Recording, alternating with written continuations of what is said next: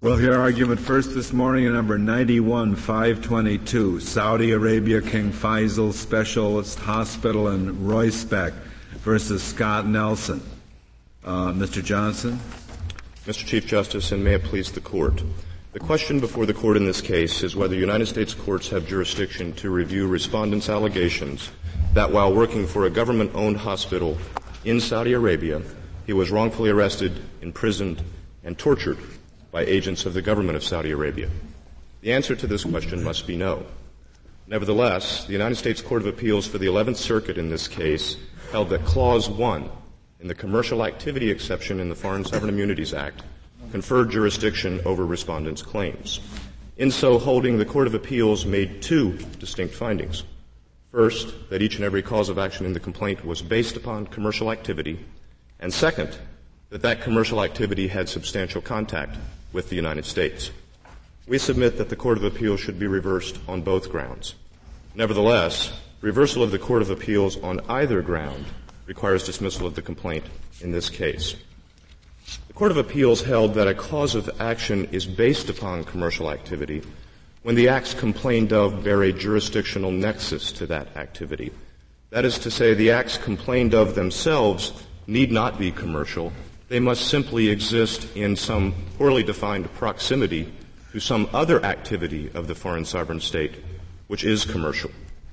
In so, uh, do, do, you uh, uh, deny that uh, that there was any commercial activity in this country by your client? Your Honor, the recruitment activity in this country by the client, if the acts of its uh, agent HCA are to be attributed to it, would be commercial activity. We think it lacks. Just recruiting, hiring is a commercial activity. Recruiting and hiring in this case is a commercial activity, I believe, Your Honor. The legislative history of the Act suggests that certain kinds of hiring may not be commercial activity. Uh, however, in this case, we believe, and I, I believe the district court found. So, um, so it's just as though the uh, uh, Saudi Arabia sent its own employees over here to uh, uh, recruit. No, I think it's not that, Justice White. Uh, there is a question which the court would need to reach if it were to uh, uh, find that in the abstract the activity in the United States could reach the legal standard of substantial contact. Whether or not the acts of HCA, which is the Cayman Corporation, which actually did the recruiting in the United States, could be automatically attributed to Saudi Arabia. The district court expressly reserved that question because it found that the contacts, even if attributed to Saudi Arabia. So what's your view on that, uh, whether or not the acts of the of your agent can be attributed to the government? I believe they should not be automatically attributed. Well, how about in this case? I believe they should not be attributed in this case, and let me elaborate on that if I may. HCA, to be sure, uh, entered into a contract with the government of Saudi Arabia to recruit expatriate personnel from the United States and around the world. However, the decisions with respect to the cr- recruiting and the obligations to comply with U.S. law and all other laws were expressly reserved to HCA. We think this is the kind of circumstance where not only as a matter of substantive law should the acts of the agent well, not. Well, uh, was the contract signed uh, in Miami?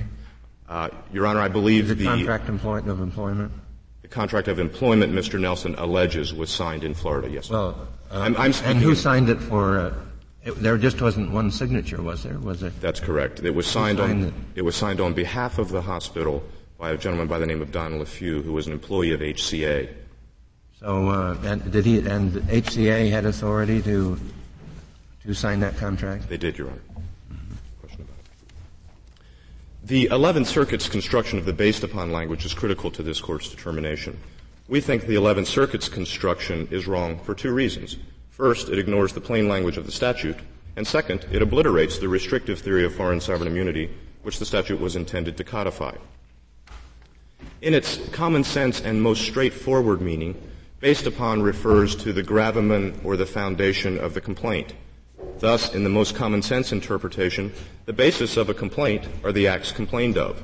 It does not, naturally or inherently, inquire of a nexus or connection to other activity. The 11th Circuit's construction in this case, nevertheless, imports the nexus or connection inquiry into the based upon language. We think this is plainly inconsistent with the most common sense and straightforward, in fact, simple meaning of the phrase based upon. To illustrate. May, may I just ask this uh, clarifying question? If there were a breach of contract, the contract having been entered into the United States and the breach occurring in Saudi Arabia, would that an action based on that breach be based upon the contract or be, be, based upon commercial activity in the United States within your view? Justice Stevens, if I may break that into two parts, assuming, of course, that the breach of contact, contract was not based upon the same conduct in question here, it could be. Nevertheless, Saudi Arabia would still contend. Say, say they didn't pay a salary. That could be based upon commercial activity, yes, Justice Stevens. In this case, there still wouldn't be sufficient contact with the United States. The second part of the inquiry to justify the exercise of jurisdiction over that breach. We would not. Let me be sure I get you understand your answer. You're saying it would be based upon action, but there would be no jurisdiction because it was not had no impact on the United States. Yes, just it's not not not so much impact because it's everyone concedes in this case. It's a clause one case which refers to substantial contact with the United States. Is your position on that particular question the same as the United States? Do you know? Well, I'm not sure the United States has taken a formal position on the substantial contact inquiry in this case because it is uh, properly understood a much more fact-specific inquiry. I don't think they disagree with us, but I'm not sure they've taken. I read one footnote in their brief as suggesting there would be jurisdiction in the case I posed. I'm sorry. I say I read one footnote in their brief as seeming to me to suggest there would be jurisdiction in, in their view in the case I suggest. Uh, well, I. I you disagree the, with that? I, I, well, it depends on the underlying facts. And if we import the facts of this case, and that is take the same level of activity in the United States, which respondent refers to as his recruitment in the United States and the signing of the employment contract in the United States. Yes, sir, that would not be enough contact with the United States in this case to justify jurisdiction. Do, even, do you, though, even though it's based upon uh, a commercial activity in the United States? Well, of course, the in the United States is the question. Yes. The, the statute itself defines carried on in the United States to mean having contact with the, having substantial contact with the United States. And if substantial contact is to be given its plain meaning, that must mean more than trivial or minimum contact. So, in our view, the, the contact in the United States has to be more than transitory or a precursor contact to the commercial activity. Do you think commercial activity, uh, a commercial uh, activity such as a contract, the signing and performance of a contract, is divisible? So that the signing of the contract is one commercial activity, the performance of the contract in Saudi Arabia is a separate commercial activity, so that if you uh, don't pay for the service in Saudi Arabia, Arabia, that is indeed a commercial activity, but it's not a commercial activity uh, in the United States within the meaning of the Act. Is that the position you take? That may be cutting too fine a point, Justice Scalia. I think our position is that the recruitment in the United States and the performance of the contract in Saudi Arabia are divisible. I'm not sure I would draw the line, as you've suggested, between the signing of the contract and the performance of the contract. I think that's even a finer line. You're drawing the line between the recruitment and the signing.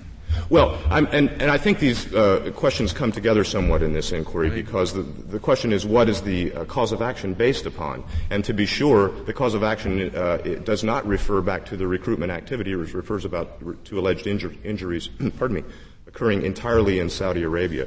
So I think the recruitment activity in the United States is insufficient. Yes, well, even with, with, respect to recruitment, uh, why isn't uh, why isn't at least as to the negligence cause of action here? Why isn't that gravamen based upon the activity in the United States? The the, uh, the claim made is that uh, your client failed to warn, failed to warn that there was a danger in working in Saudi Arabia. That's correct.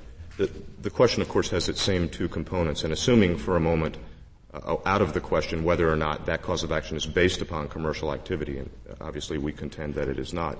Even if the court were to hold. Why isn't it? Well, because Justice Scalia, it's just a different theory of recovery for the same conduct. And the statute is explicit in at least this one thing. It directs the court to inquire of the nature of the conduct in question. The duty to warn cause of action, to be sure, adds another legal element and spins the theory of recovery somewhat differently. The conduct that he complains about is nevertheless exactly the same, and that's his allegations regarding the arrest and imprisonment in Saudi Arabia. And we think the dispositive question for the based upon inquiry is not what is the plaintiff's theory of recovery or how clever has the drafter of the complaint been, but rather what is the core conduct in question. In this case, it being inherently sovereign conduct, arrest, and imprisonment and allegations regarding torture, con- there's no construction of commercial activity that reaches that. Suppo- suppose Saudi Arabia were engaged in the business of recruiting workers for Qatar. And the same thing happened here, only it happened in Qatar.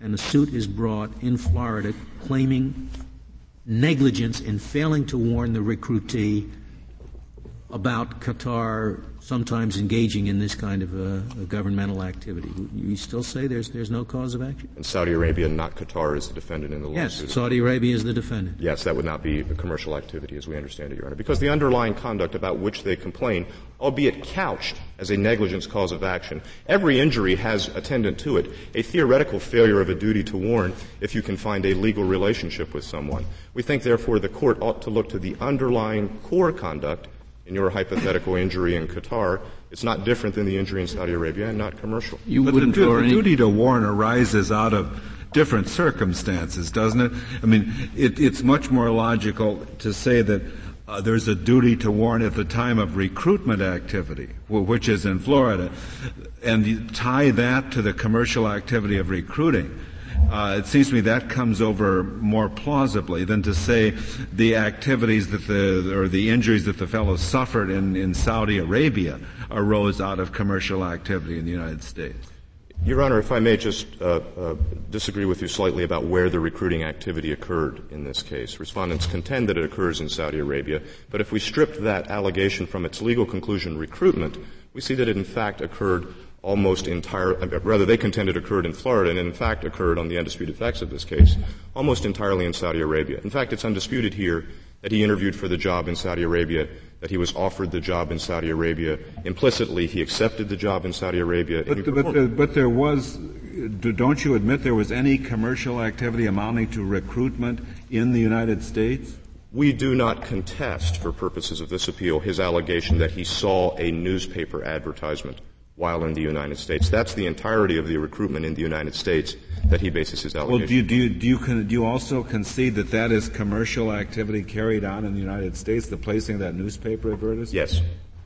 Coming back to Justice White's earlier question, I don't concede that that conduct is attributable to Saudi Arabia for purposes of the substantial contact question, but yes, the recruitment itself in the United States is most likely commercial activity.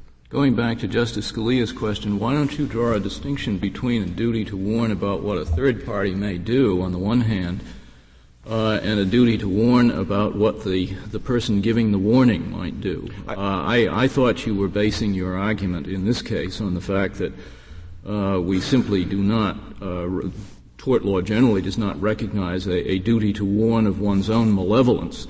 Uh, but tort law does recognize a duty to warn of, of, risks that are beyond the control of the person giving the warning, and yet you don't seem to accept that distinction. Well, I think it's unnecessary for the court to go that far in this case, Your Honor. As you say, and as the United States aptly pointed out in this brief, the allegation of respondent here is nothing more than the allegation that an assailant has a duty to warn before he attacks. In that sense, the duty to warn and the uh, assailant in that hypothetical are the same. In this that's, case, that's all you want us to recognize. The court doesn't need to go farther than that in this case. That's right.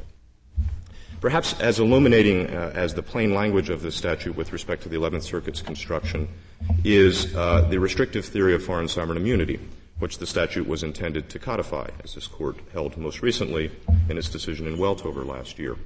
The restrictive theory, the primary characteristic, indeed the only distinguishing characteristic of the restrictive theory of foreign sovereign immunity is that it purports to distinguish between the kind of conduct which U.S. courts may adjudicate, commercial conduct, or the public or private or commercial acts of a foreign sovereign, and that conduct which U.S. courts can never review, the inherently sovereign or public acts of a foreign sovereign.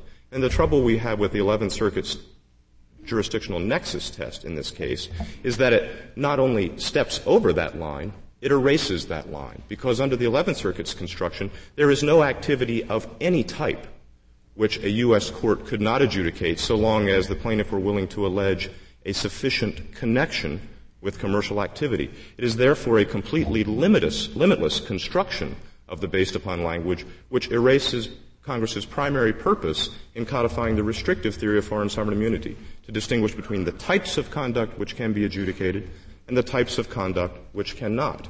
I've struggled to find a hypothetical that was more indicative of the danger of that construction than the facts of this case.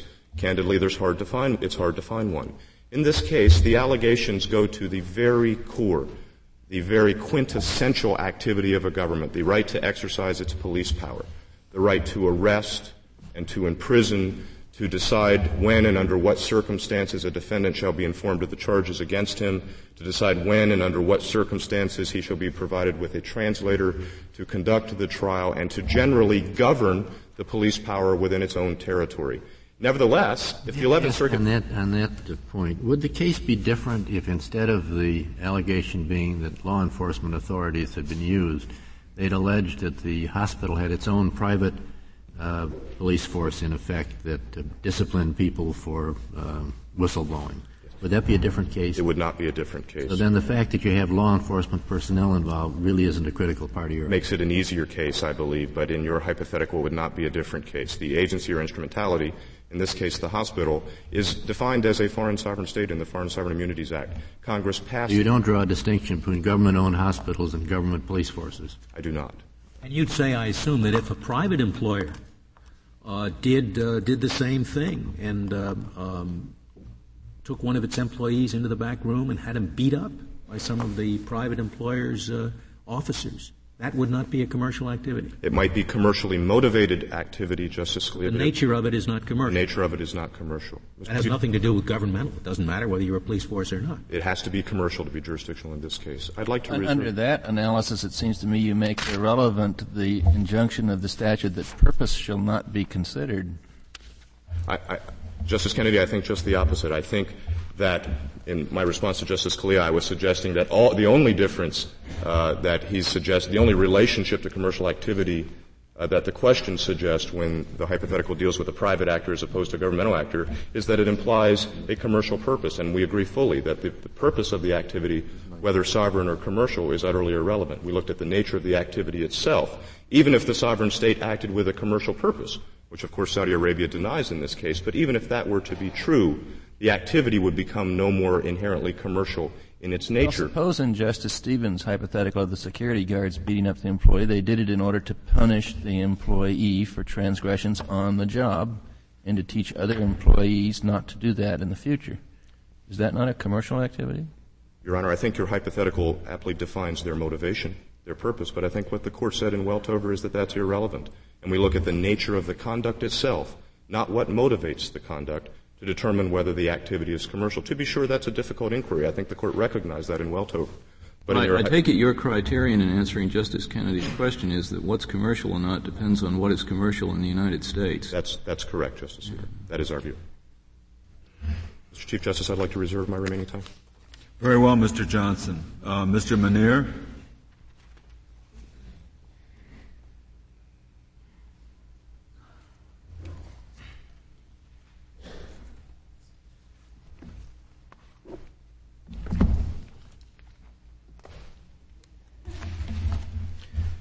Mr. Chief Justice, and may it please the Court. The Court of Appeals has interpreted the commercial activity exception in a way that would dramatically curtail the sovereign immunity of not just Saudi Arabia, but the entire community of nations. We urge this Court to correct that error, an error that could prompt other nations to limit the United States sovereign immunity in their courts. Under the Foreign Sovereign Immunities Act, Saudi Arabia is immune from the respondent's claims unless those claims are based upon a commercial activity carried on in the United States by the foreign state. The Court of Appeals mistakenly concluded that the based upon requirement was satisfied here because, according to the complaint, Saudi Arabia recruited Mr. Nelson in the United States. He was mistreated abroad, and his mistreatment was causally related to his employment. The problem with the court's reasoning is that Congress did not use that court's so called nexus test in formulating the commercial activity exception. Congress said the suit must be based upon a commercial activity. In other words, the commercial activity must be the basis or foundation for the legal claim. In common law parlance, the complaint or the commercial activity must provide the gist or gravamen of the complaint. Although recruitment activities can, in theory, qualify as a commercial activity, the Saudi recruitment activities alleged here do not provide a basis for the respondent's claims of intentional injury. The respondents do not contend that Scott Nelson was injured during the recruitment process in this country. Rather, they contend that the harm alleged here occurred 10 months later during his employment in Saudi Arabia. The respondents' intentional injury claims are explicitly based on the Saudis' non commercial acts of arresting and jailing Mr. Nelson in that country. Mr. Minear, would you just clear up one thing to be sure I understand your position? Supposing they hadn't paid him 10 minutes later, would, could, he, could he sue the government for that in the United States? Well, that claim would be based on the contract, and the contract here had a forum selection clause that provided that any dispute arising from this contract shall be subject to the jurisdiction of Saudi courts only. Well, assume you don't have a forum, just assume you have a naked contract without a forum uh, selection clause in it, and a breach 10 months after was signed in the United States by failing to pay in Saudi Arabia. In your view, would the uh, plaintiff be able to have jurisdiction over this? In that case, the question becomes one of substantial contacts. Well, I understand. What's your answer to the question? And our answer would be that the contract alone would not be substantial contacts. Under this court's reasoning in Burger King, the mere entry into a contract in the United States is insufficient to establish minimum contacts. We believe substantial contacts must be at least that amount. And for that reason, we don't believe that simply the execution of the contract would allow the assertion of jurisdiction. Even, even following extensive recruitment activity, you'd still say the same thing? At some point, this becomes a question of the extent of the contacts that the uh, Saudi government well, might say have. you've got enough States. contact to say that the commercial activity was in the United States, but then the breach is in Saudi Arabia by failing to pay. In that case, I think that it probably would qualify. We're not far removed from the Weltover situation in that case. As you recall, in Weltover, the contract was, in that case, it was a bond agreement. The bond agreements were actually issued in Argentina, but the breach occurred in the United States. And the court conclude, concluded that the breach of performance well, had a direct effect that the, the failure States. to pay would, would be sufficient for jurisdiction, then what if by tortious means they took the money back from him in some way? Uh, they beat him up to get extort money from him while he's employed. That there would not be jurisdiction then, I take, because again the question would be substantial contacts. If that occurred in the United States, this would be covered, of course, no, by the not, tort exception. That's not but if it occurred abroad, uh, the question here would be substantial contacts. Also, commercial activity. If I can My step assumption back. is you have the same substantial contacts, and they're enough to support a suit for failure to pay the salary 10 months after the man goes to work in Saudi Arabia. My question then is, is it a different rule if a, a, tort is committed in the course of the employment relationship that has exactly the same financial impact on him and on the United States? Yes, I misunderstood your question, and the, my answer there is that would not be a commercial activity in that situation. That is a tort that occurs overseas. Now, in this case, the alleged recruitment activities in this country simply have no legal or factual bearing on respondents' right to relief. And we think that, that is critical to the inquiry in this, in this situation. Now, the Court of Appeals decision is clearly contrary to the specific language of the commercial activity exception. And perhaps for that reason, respondents have changed their legal theory. The centerpiece of respondents' argument in the Court of Appeals was, quote, the detention and torture of Mr. Nelson were based upon his recruitment in the United States. This is the heading on page 11 of their brief in the Court of Appeals. They now purport to base their claims on the Saudis' operation of the entire hospital enterprise. The re- respondent's new theory, which we do not believe was argued below, also fails to satisfy the based upon requirement.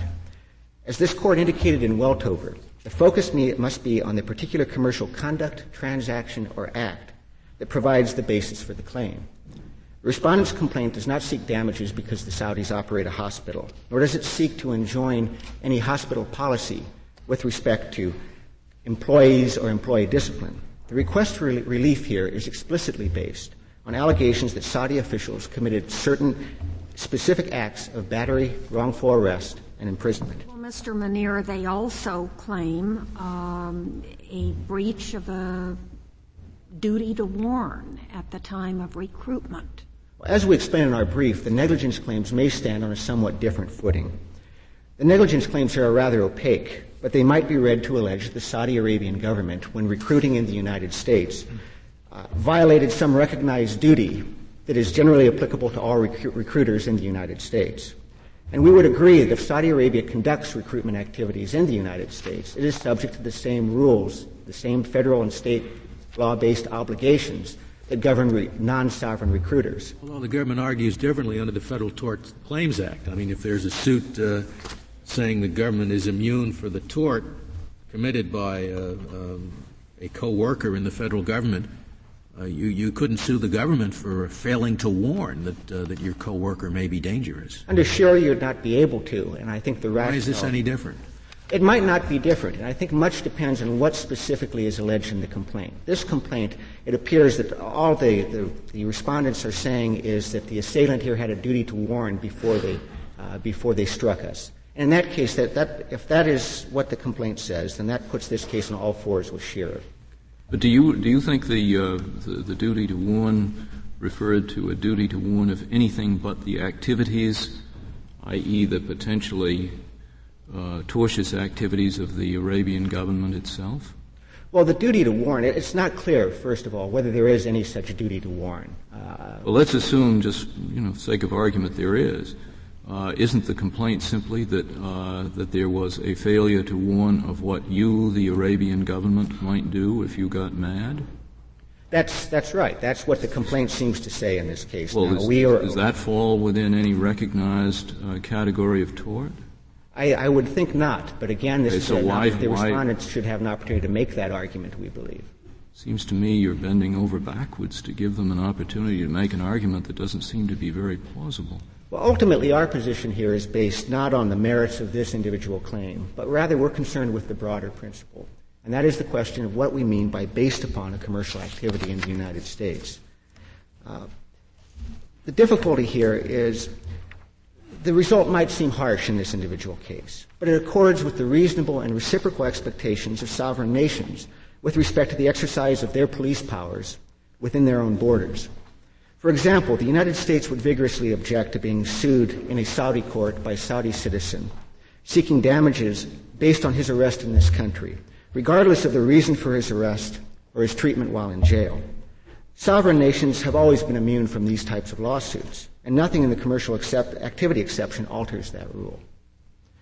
Our view is, in this case, that even if you could characterize the arresting and jailing of Mr. Nelson uh, as commercial practices, those practices do not have substantial contact with the United States in any event. Not only do the alleged Saudi practices regulate employee conduct uh, taking place wholly in a Saudi owned workplace in Saudi Arabia, but Mr. Nelson's employment contract specifically stated, and as I alluded to before, and I quote now, in the case of any dispute arising from this contract, the Saudi courts, authorities, or commissions only will have jurisdiction. Thus, the contract that Mr. Nelson signed clearly envisioned that any that U.S. courts would not have jurisdiction to hear any dispute arising from his employment relationship. Uh, and this dispute here, even if couched in tort terms, is really no different. Unless there are further questions. Mr. Minear, uh, when we judge whether or not an activity is commercial in nature, do we look to the standards and practices of the international business community, or is it what is a commercial activity here in the United States? I think Weltover indicates that we should look to the commercial activities as Congress understood them at the time it enacted the FSIA. Uh, there is a statement in Weltover that suggests that that is that that Congress relied heavily on the meaning of commercial activity when it, formed, when it adopted the restrictive theory of sovereign immunity in 1976. You, you mean we looked at what is commercial activity in 1976? Well, what Congress would have envisioned at that time. Thank you, Mr. Chief Justice. Thank you, Mr. Minear. Uh, Mr. Stevens, we'll hear from you.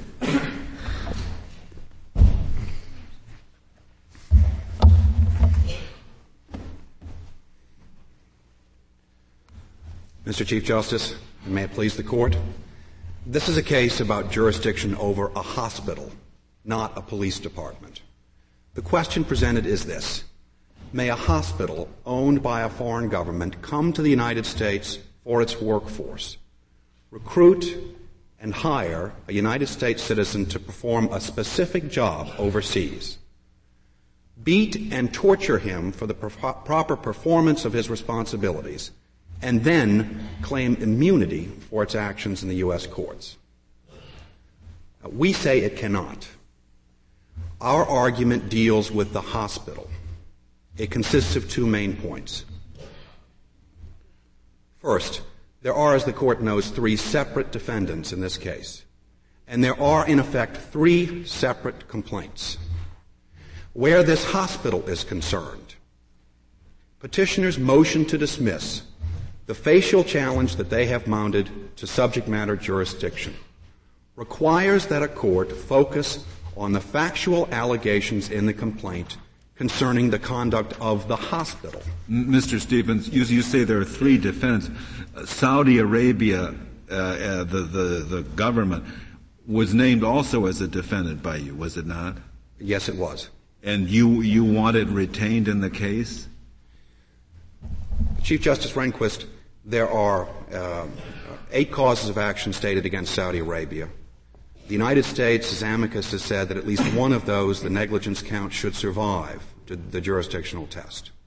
We believe that Saudi Arabia can be answerable as an alter ego of the hospital, as its principal, as the person exercising control over all aspects of its operations. But there are in the complaint, in counts three through seven, alternative theories of liability that are stated against the Kingdom of Saudi Arabia, international law theories that, frankly, in our view, cannot withstand analysis following the court's decision in the Amerada Hess case, this complaint was filed prior to that decision. What we are advancing in this argument today is the core proposition of jurisdiction over the hospital and the subsidiary proposition that there is jurisdiction over Saudi Arabia as its owner and Royspec as its agent in the United States. So you, you, you do want Saudi Arabia uh, as the, the, state retained as, as a defendant uh, because you contend it's the alter ego of the hospital. That is correct. Mr. Chief Justice. So when you say you're just talking about a hospital, you're actually talking about something more than you're, you are talking about a sovereign government, the government of Saudi Arabia. In its capacity as the owner and operator of a hospital enterprise, that is correct. But the core proposition, the core issue. Suppose the uh, the recruiter uh, uh, for Saudi Arabia in this country affirmatively misrepresented certain critical facts that would uh, obtain during his work in Saudi Arabia. Would, would you say that uh, that Saudi Arabia would would there be jurisdiction over Saudi Arabia on a misrepresentation claim? First, Your Honor, we do believe it's unquestionable that the uh, principal will be answerable for the acts of its agent and that there will be jurisdiction extended for those acts, even if they're not performed directly in the United States. On this basis, the hospital and Saudi Arabia as its owner are answerable for jurisdictional purposes at least for the actions of the Hospital Corporation of America. And if HCA had done something beyond the scope of its authority as an agent that was wrongful, you would apply simple agency analysis for purposes of liability, but the jurisdictional question would remain to be applied uh, and addressed under the statute. Mr. Mr. Stevens, suppose the uh, the hospital uh, uh, supervisors uh, uh, had someone that they had hired beat up because he was dating the hospital president's daughter. Would, would that be a commercial activity? Justice Scalia, our view is that there is a very short menu that the Foreign Sovereign Immunities Act provides. Things are either commercial or they are sovereign. There is not a third private type of action which falls somewhere between the two. Insofar as the hospital is concerned, the activity that you described would be commercial for jurisdictional purposes under the statute. It would. Now, it may be an odd sense of the term commercial, certainly but they is. certainly could not be considered governmental or sovereign or uniquely public in nature. So any tort committed against him by his employer is, is commercial. Well, the torts that we have alleged in the complaint against the hospital, and this is the key point. No, I'm, I'm, not, I'm still within my hypothetical. You, you, you, the way you answer that hypothetical, a tort is committed against him unrelated to his employment, except that it is by his employer. You say that's a commercial activity. For purposes of a jurisdictional analysis under the statute, it cannot be uniquely governmental, therefore it would be commercial. I don't see the world as being divided into commerce and government. It's divided into commerce and non-commerce. That's what the Act says. The Act doesn't d- uh, create a dichotomy between commercial and governmental. It creates a dichotomy between commercial and non-commercial. Well, uh, the question under the Act, in our view, is the outward form of the conduct. Now, would the hospital, in that instance, be operating in some uniquely governmental capacity as the regulator of, uh, of uh, the question. The question is whether it is acting in a commercial capacity, not whether it is acting in a, in a governmental or non-governmental. Whether it's acting in a commercial capacity. And you say, so long as you're doing something to your employer, uh, employee, you are always acting in a commercial capacity. That's that's your position. That is our position. The statute, in our view, subjects the hospital to the jurisdiction of the United States based upon its conduct, commercial conduct, whether performed here or abroad, so long as that conduct has substantial contact with the United States. What is that substantial conduct uh, that you rely on here? The advertisement in the newspaper and the signing of the contract? The complaint alleges in a portion titled Factual Allegations Against King Faisal Specialist Hospital a course of dealing in the United States that goes well beyond the specific advertisement that was issued in the U.S. media or the specific recruitment of Scott Nelson. But the most fundamental conduct here, Justice O'Connor, is that the uh, uh, petitioners came to the United States to ask Mr. Nelson to do a specific job for them, induced him through a, a, a rather extensive course of dealing to come to Saudi Arabia to do that job. And once he was there, beat and tortured him precisely for doing that job that they had recruited and hired him to do. Now, when Mr. Nelson and the hospital entered into an agreement here in the United States, uh, there were some specific aspects of that agreement that bear upon the substantial contact requirement. Uh, first of all, the agreement identified Mr. Nelson as an expatriate employee of the hospital. Uh, it identified Fort Lauderdale, Florida as his U.S. point of origin and the point to which he would be returned. It required him to surrender his United States passport to the hospital. But it also obligated the hospital to return him to the United States following the termination of his services. In other words, this hospital said, Mr. Nelson, if you quit, if you perform poorly, or if you break the rules of the hospital, we will send you home. Now, our view is that when the hospital entered into that agreement and mutual understanding with Mr. Nelson, it assumed an obligation to exercise care and diligence as an employer for Mr. Nelson's safe passage during his. Be making any different argument, would you, if uh, if uh, uh, if uh, Mr. Nelson uh, didn't perform uh, his his job over there? and con- let's assume, let's just concede that he didn't perform well, but and rather than just send him home, they put him in the jug and beat him. You would still be making the same argument, wouldn't you? Precisely, we would. Yeah. So we, it's it's just sort of beside the point that he really did his job well. Well, but the point, Justice White, is that the United States contacts bracket this entire employment relationship. It's not simply that they came here. It's that they said he would be sent back. And they assumed a duty during the time that he was gone to exercise due care and diligence. Now, if an statute doesn't say bracketed by commercial activity in the United States, is it based on? Isn't there a difference between bracketing and basing? I was addressing my remarks, Justice Scalia, to the substantial contact requirement. The statute does not say. The, the, the, the, two are the same. I mean, the commercial activity has to be a commercial activity carried on in the United It means commercial activity carried on by such state and having substantial contact with the United States. That is correct, Your Honor. Our point is that the duty that the hospital assumed was one that extended from the time it was first employed Mr. Nelson here in the United States through his tour of duty there until he was returned to this country. And that this, as an obligation reflected directly in their employment contract, gives the court a sense of the substantial context that the duty and the activities of the hospital vis-a-vis Mr. Nelson had with this country. Well, I don't oh, but. You, you, you, you, you seem to be making up for what may be a shortcoming in the jurisdictional aspects by spinning a very elaborate tort theory that, that kind of subsumes everything. Uh, I mean, that would be an easy way to get around the limitations contained in the Foreign Sovereign Immunities Act to develop a, a, a, very elaborate tort theory that perhaps would turn out to be not, not supported by the cases at all. Uh, you, you, you, say, you, say, the, the government of Saudi Arabia assumed a duty to kind of look after him from the time he left this country till the time he was returned.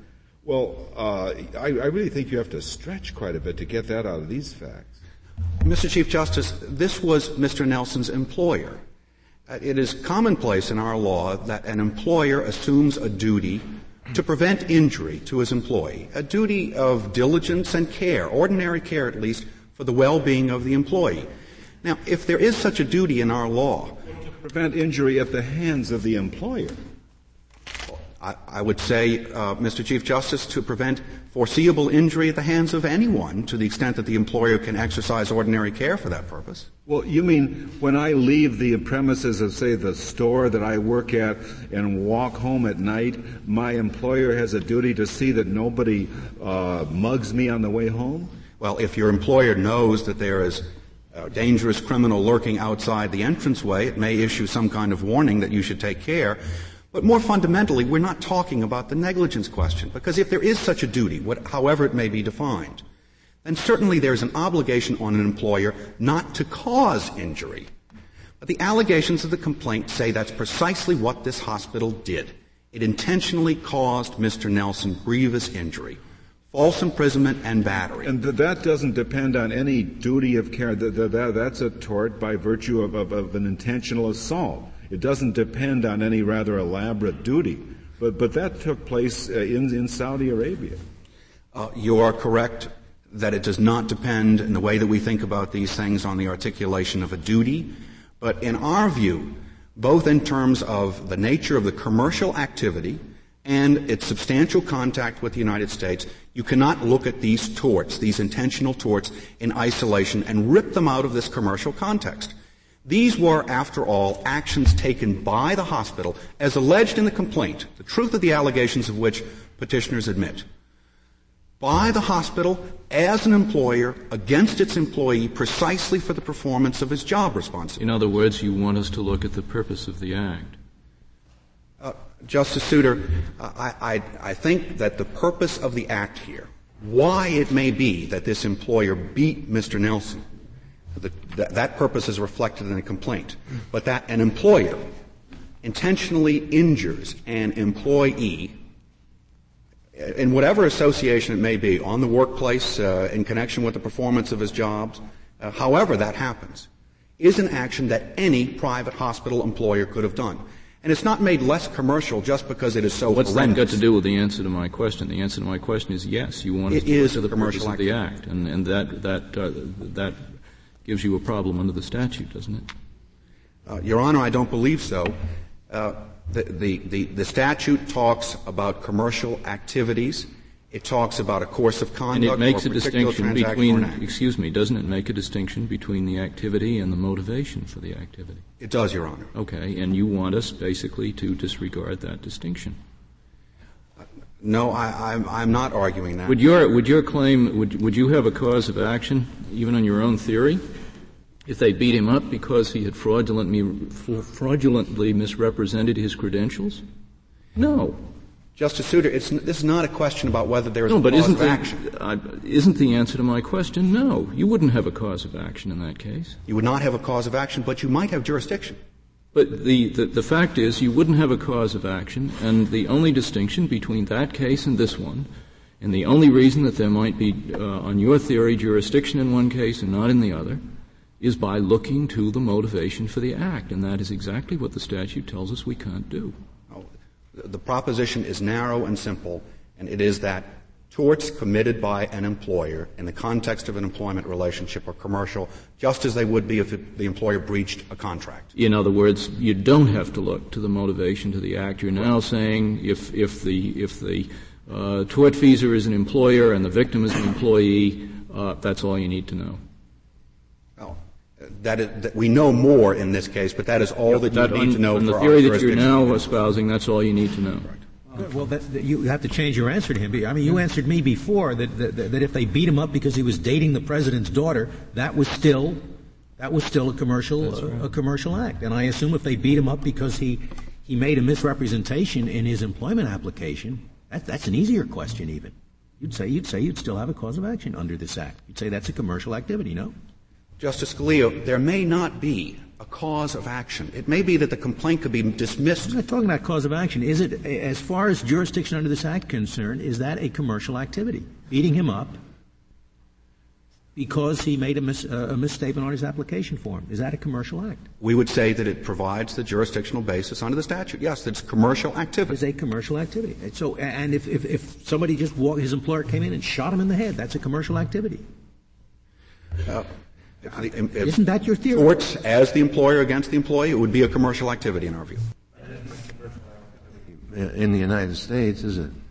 Well, the, the issue of substantial contact is one, Justice White, that is not subject to the limitations as to nature and purpose that the analysis of whether an act is commercial in nature is subject to. Well, do you, uh, I thought the statute said it, that, uh, I thought you, I, I thought the, your theory was that your suit was based on a commercial activity that occurred in the United States.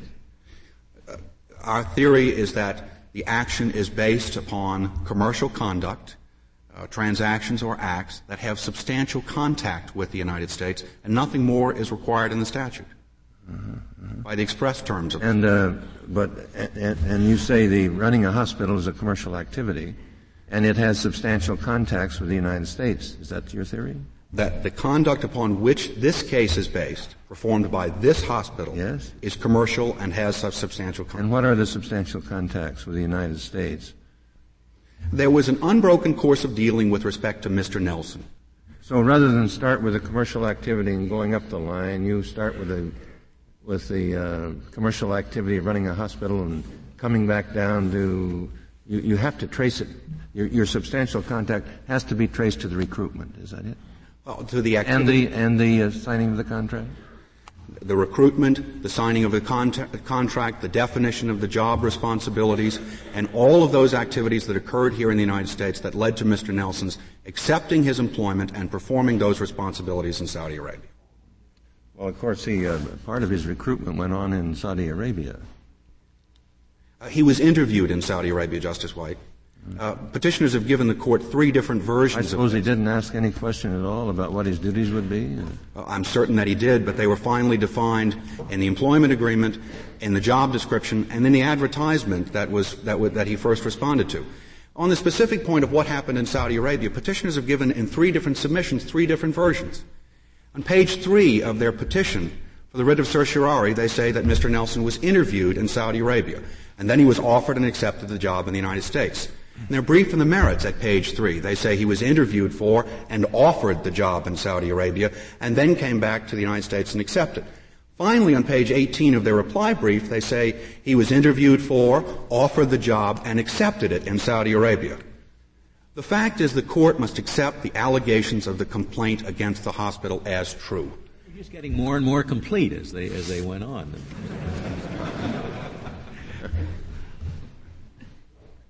The allegations in the complaint as true, and what does the complaint say? That's the key issue here, taking them as true. First, it says that the hospital conducted a regular part of its business activities in the United States. And this consisted of advertising for, recruiting, employing, orienting, and training its employees. Secondly, that in November 1983, the hospital published an ad for a specific hospital job Thereafter, it recruited Mr. Nelson to take the job. It entered into an employment agreement with him concerning the job, and it arranged for his transportation to Saudi Arabia to begin work. All here in the United States. It further alleges that Mr. Nelson was required by that job to monitor the physical plan of the hospital to ensure the safety of patients and staff. It further states that in March of 1984, Mr. Nelson discovered safety problems at the hospital. He reported them to hospital officials as his job required him to do. He subsequently reported them to a Saudi Arabian investigating commission that was investigating the hospital. And finally, that the hospital, as a direct result of his reporting these safety problems, had him beaten and tortured by persons acting at its direction and subject to its control. As a result, Mr. Nelson is permanently disabled. Now, these are the allegations in the complaint that are to be accepted as true. These are the allegations that define the jurisdictional issue with respect to both the commercial nature of the activities and the substantial contact with the United States. Now, in our view, it doesn't make any difference that this particular employer chose to retaliate against its employee by detention and torture rather than by firing him and sending him home. Certainly, if the hospital had breached the employment contract with Mr. Nelson, that act would be commercial. And beating and torture can't be less commercial just because they're so much more extreme. Mr. Stevens, You said earlier, I think in response to a question from Justice Scalia, that you thought the act divided conduct into uh, governmental and commercial. Is, is that correct? Yes, sir. Uh, do you rely on any of our decisions for that proposition or on some specific part of the statutory language? Well, I believe that the court's decision in the Dunhill case, which recently, in the Weltover opinion, this court has said has an authoritative explanation of the restrictive theory of sovereign immunity, can be looked to to establish what is essentially the dichotomy here. Well, Dunhill was not an interpretation of the FSIA, was it?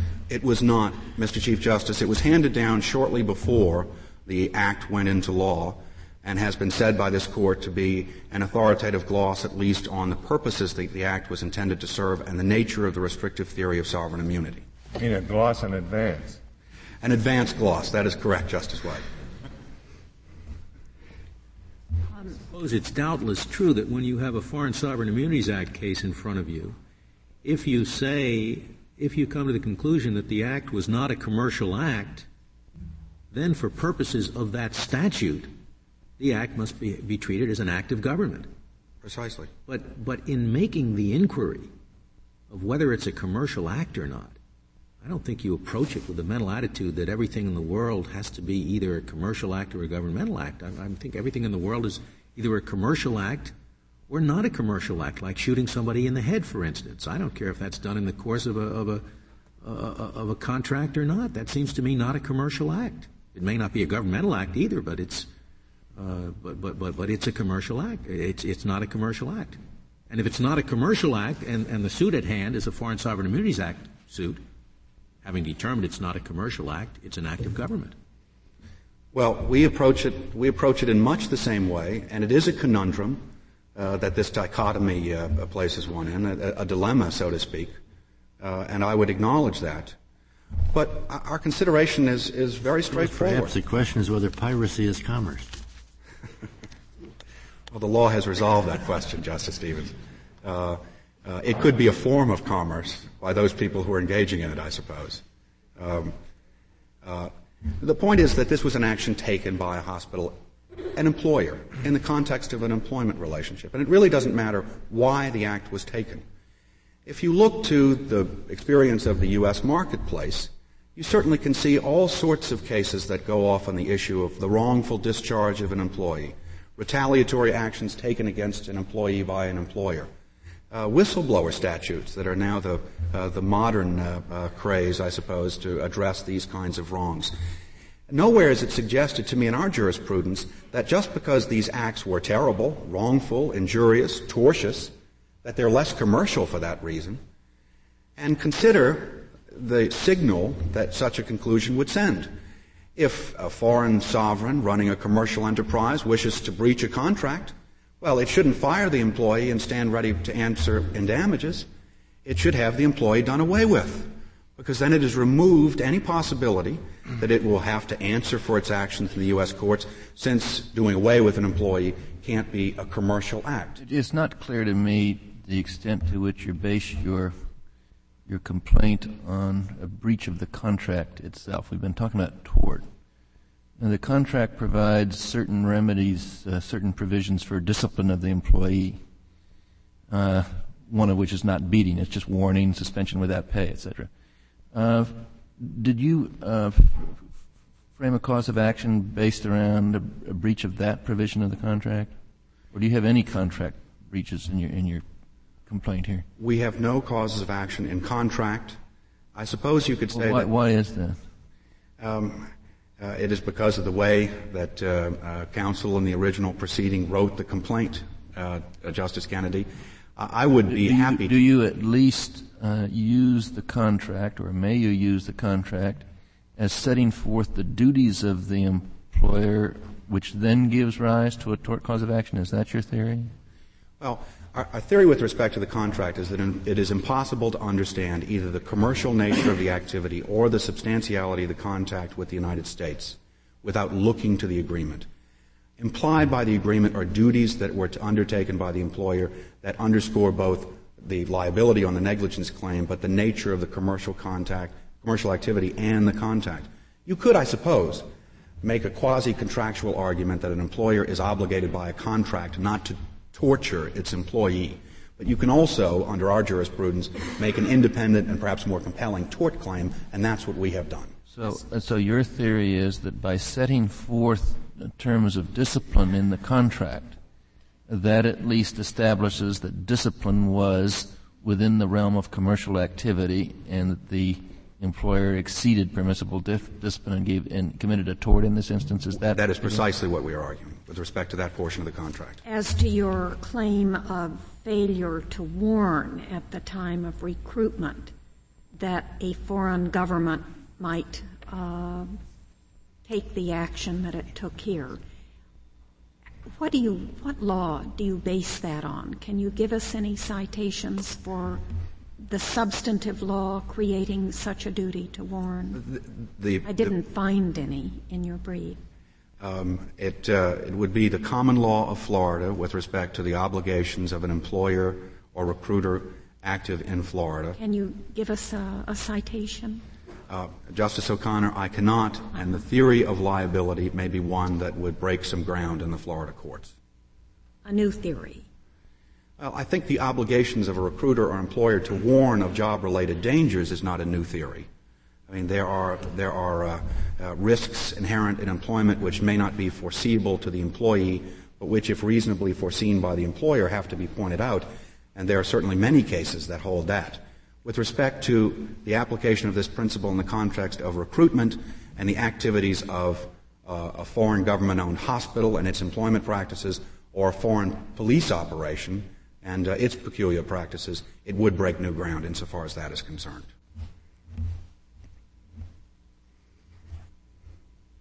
If the court has no further questions, I'll conclude my argument.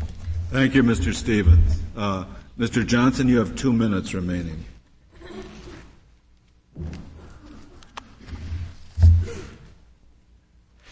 Johnson, while you're getting ready, it seems to me shooting somebody in the head, I, I, I suggested to your uh, your opponent, is is not a uh, commercial activity. Uh, uh what about uh, what about uh, um, fixing prices, vi- violating the Sherman Act? That's a violation of law too. Is that a commercial activity?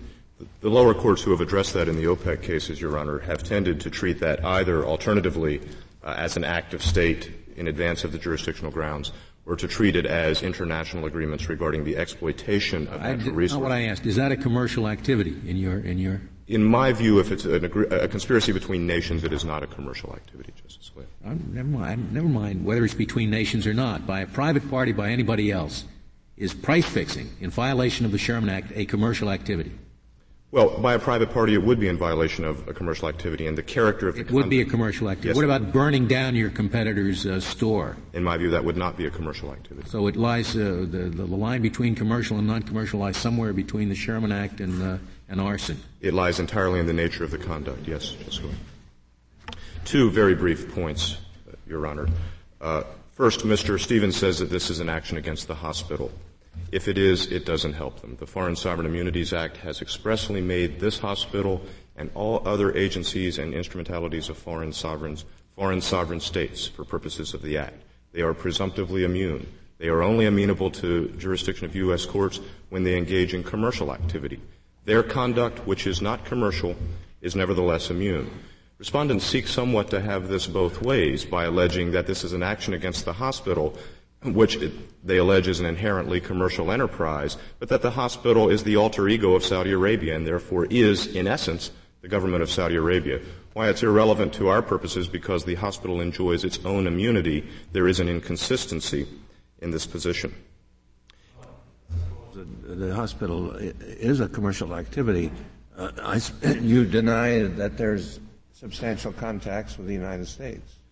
I think it is not a commercial activity qua the operation of the hospital, Justice White. It has to do with the nature of what this hospital does in Saudi Arabia. And it's our view that the hospital had no contact at all with the United States. The only contact is through its American agent. Thank you, Mr. Chief Justice. Thank you, Mr. Stevens. The case is submitted.